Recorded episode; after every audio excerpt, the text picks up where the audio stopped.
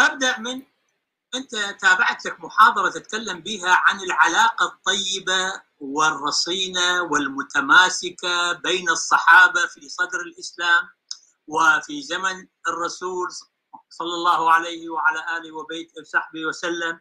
هذه هذه المواضيع يعني الآن خلي بس بسؤال بسيط. كيف كانت العلاقة بين الصحابة في ذلك الوقت وحتى بعد وفاة الرسول؟ بسم الله الرحمن الرحيم والحمد لله رب العالمين. السلام عليكم وعلى الأخوة المشاهدين الكرام. عليكم السلام. في الحقيقة طبعا العلاقة كانت طيبة وأخوية وإيمانية.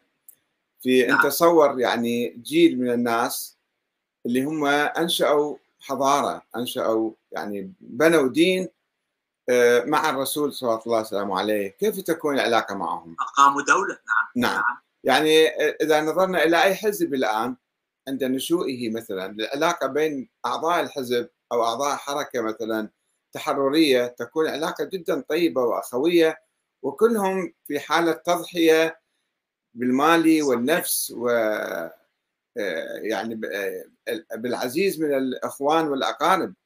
يقاطعون إخوانهم وآبائهم وأبنائهم من أجل حمل راية هذه الرسالة والدفاع عنها.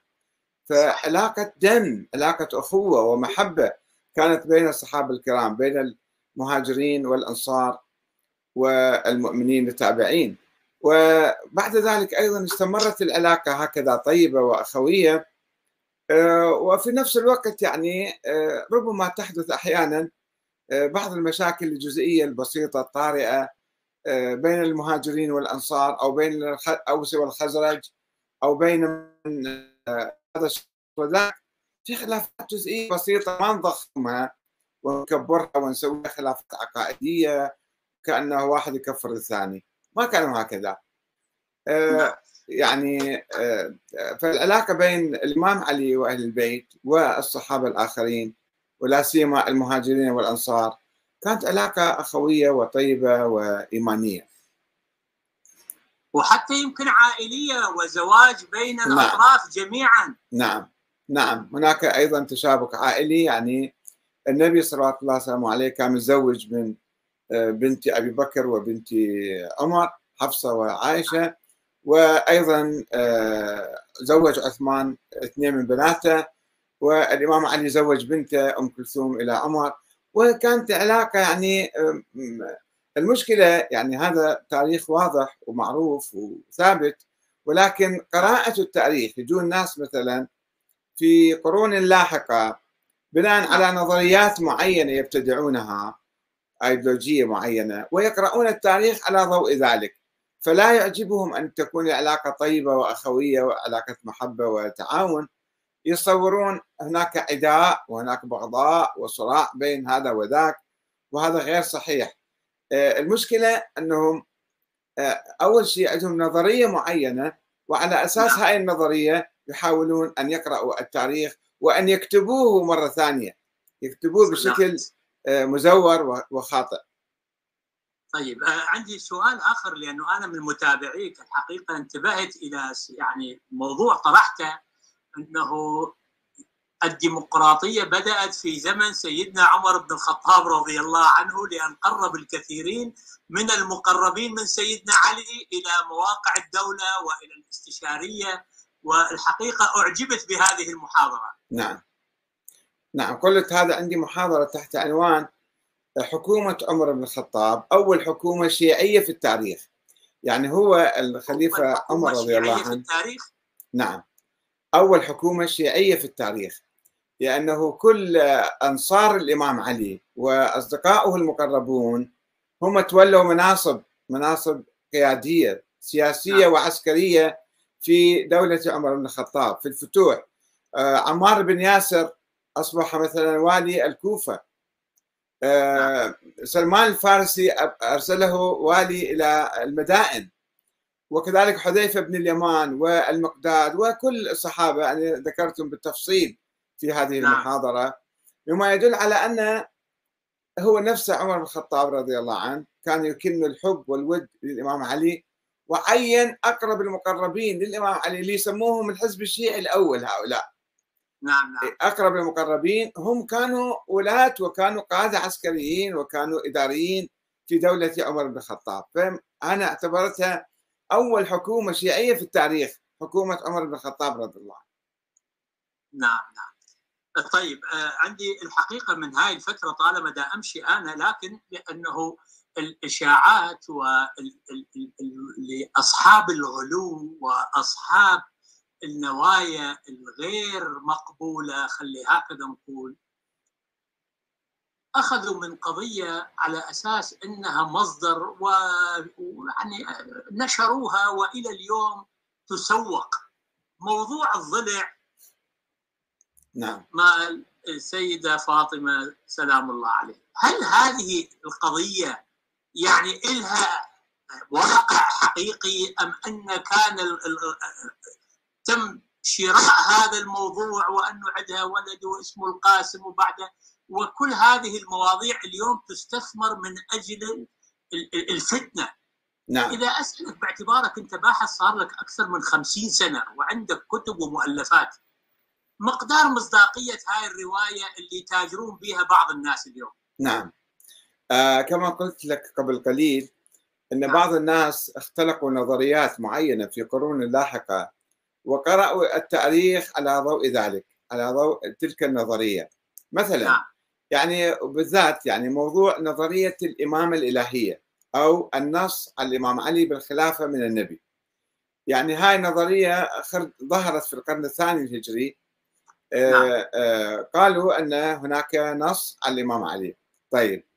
واعتبروا حديث الغدير مثلا اللي حديث عارض وطارئ ولا يتعلق بالخلافة. اللهم والي من والاه وعادي من عاداه. من كنت مولاه فهذا علي مولاه اللهم والي من والاه وعادي من عاداه واخذل من خذله وانصر من نصر هذا ما فيه كلام عن الخلافة إنما في خلاف جزء عدد الإمام علي وبعض الصحابة فانتقدوا الإمام علي فالنبي أخذ جانب الإمام علي وقال أنتم ليش تتكلمون عليه؟ رفض كلامهم ودعا الإمام علي بذلك. هذا الحديث اعتبروه نص يعني بعد 100 سنة إجوا ناس اعتبروه نص على إمامة الإمام علي بالخلافة. فترتب على ذلك ماذا؟ قالوا طيب إذا كان هذا نص في حديث الغدير يعني قبل شهرين ثلاثة من وفاة النبي أقل من شهرين. فكيف أن الصحابة لم يعرفوا هذا الحديث؟ كيف انقلبوا على الإمام علي؟ لماذا لم يسلموا الخلافة له؟ فهنا بعد أن افترضوا أن هذا الحديث يدل على الإمامة والنص من من النبي على الإمام علي قالوا إذا هذا هؤلاء الصحابة الذين راحوا بايعوا أبا بكر هذول انقلبوا على الإمام علي وبالتالي هؤلاء يعني لماذا لم يسمعوا كلام الإمام النبي؟ لأنهم كانوا منافقين، كانوا مرتدين، كانوا مثلا يحاولون يعني يبررون أو يحللون موقف الصحابة الامام علي. طيب هنا يأتي سؤال آخر ضد هاي النظرية. السؤال يقول طيب إذا كان الإمام علي يفهم من حديث الغدير أنه نص جلي وواضح وصريح عليه فلماذا اذا راح بايع أبا بكر وعمر وعثمان هذا ينسف نظرية الإمامة نعم قالوا لا لم تكن البيعة طوعية إنما كانت بالقسر والإرهاب والعنف. إجوا الإمام علي هددوه واقتحموا البيت وحرقوا الباب والسيدة فاطمة الزهراء كانت وراء الباب فعصروا الباب واجهضوا جنينها محسن وقتلوها وصاروا يبكوا عليها. ف وجروا الإمام علي بالحبال من رقبته جراه حتى يباع والسيف على رأسه. حتى ينقذوا هاي النظرية المفتعلة الجديدة نظرية الامامه الإلهية بهذه الصورة. وهذا الموضوع ظهر في كتاب اسمه نعم. كتاب سليم بن قيس الهلالي في القرن نعم. الرابع الهجري. كتاب مجهول عن شخص يعني في القرن الرابع تصور ظهر يعني هذا الكتاب. سنة نعم.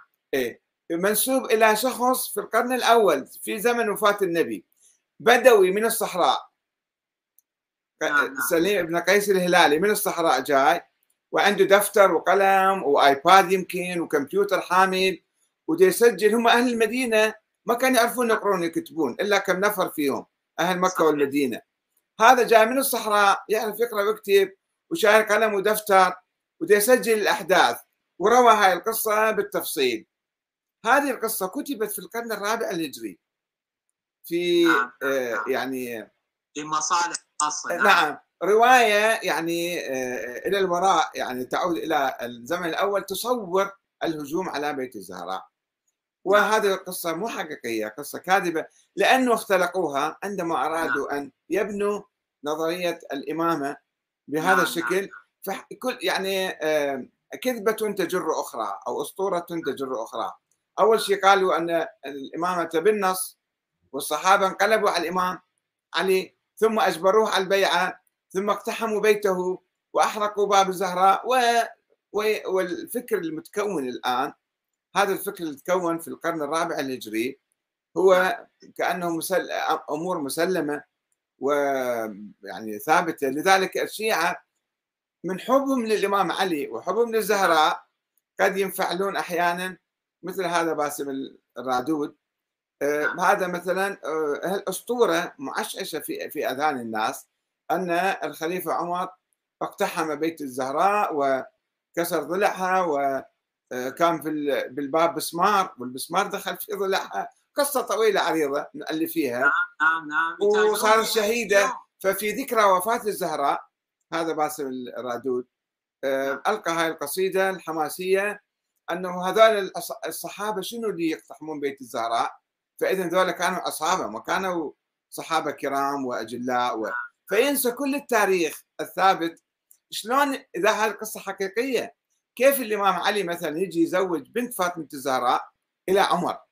اللي مفترض يكون قاتل امه أمها. كيف يكون قاتل أمها وهي تروح تنام وياه وتتزوج وياه وتجيب أولاد من عنده؟ فتشوف التاريخ ينفي هذه الأسطورة. لذلك هم ماذا يقولون؟ يقولون لا حتى قصة زواج أم كلثوم من عمر يقولون هذه قصة مو صحيحة مكذوبة مو ثابتة يشككون فيها ولكنها ثابتة في التراث الشيعي في الكافي وفي غيره وفي التاريخ عموما. هي جابت ولدين زيد ورقية. هذا ما يمكن أحد ينكر هذا التاريخ.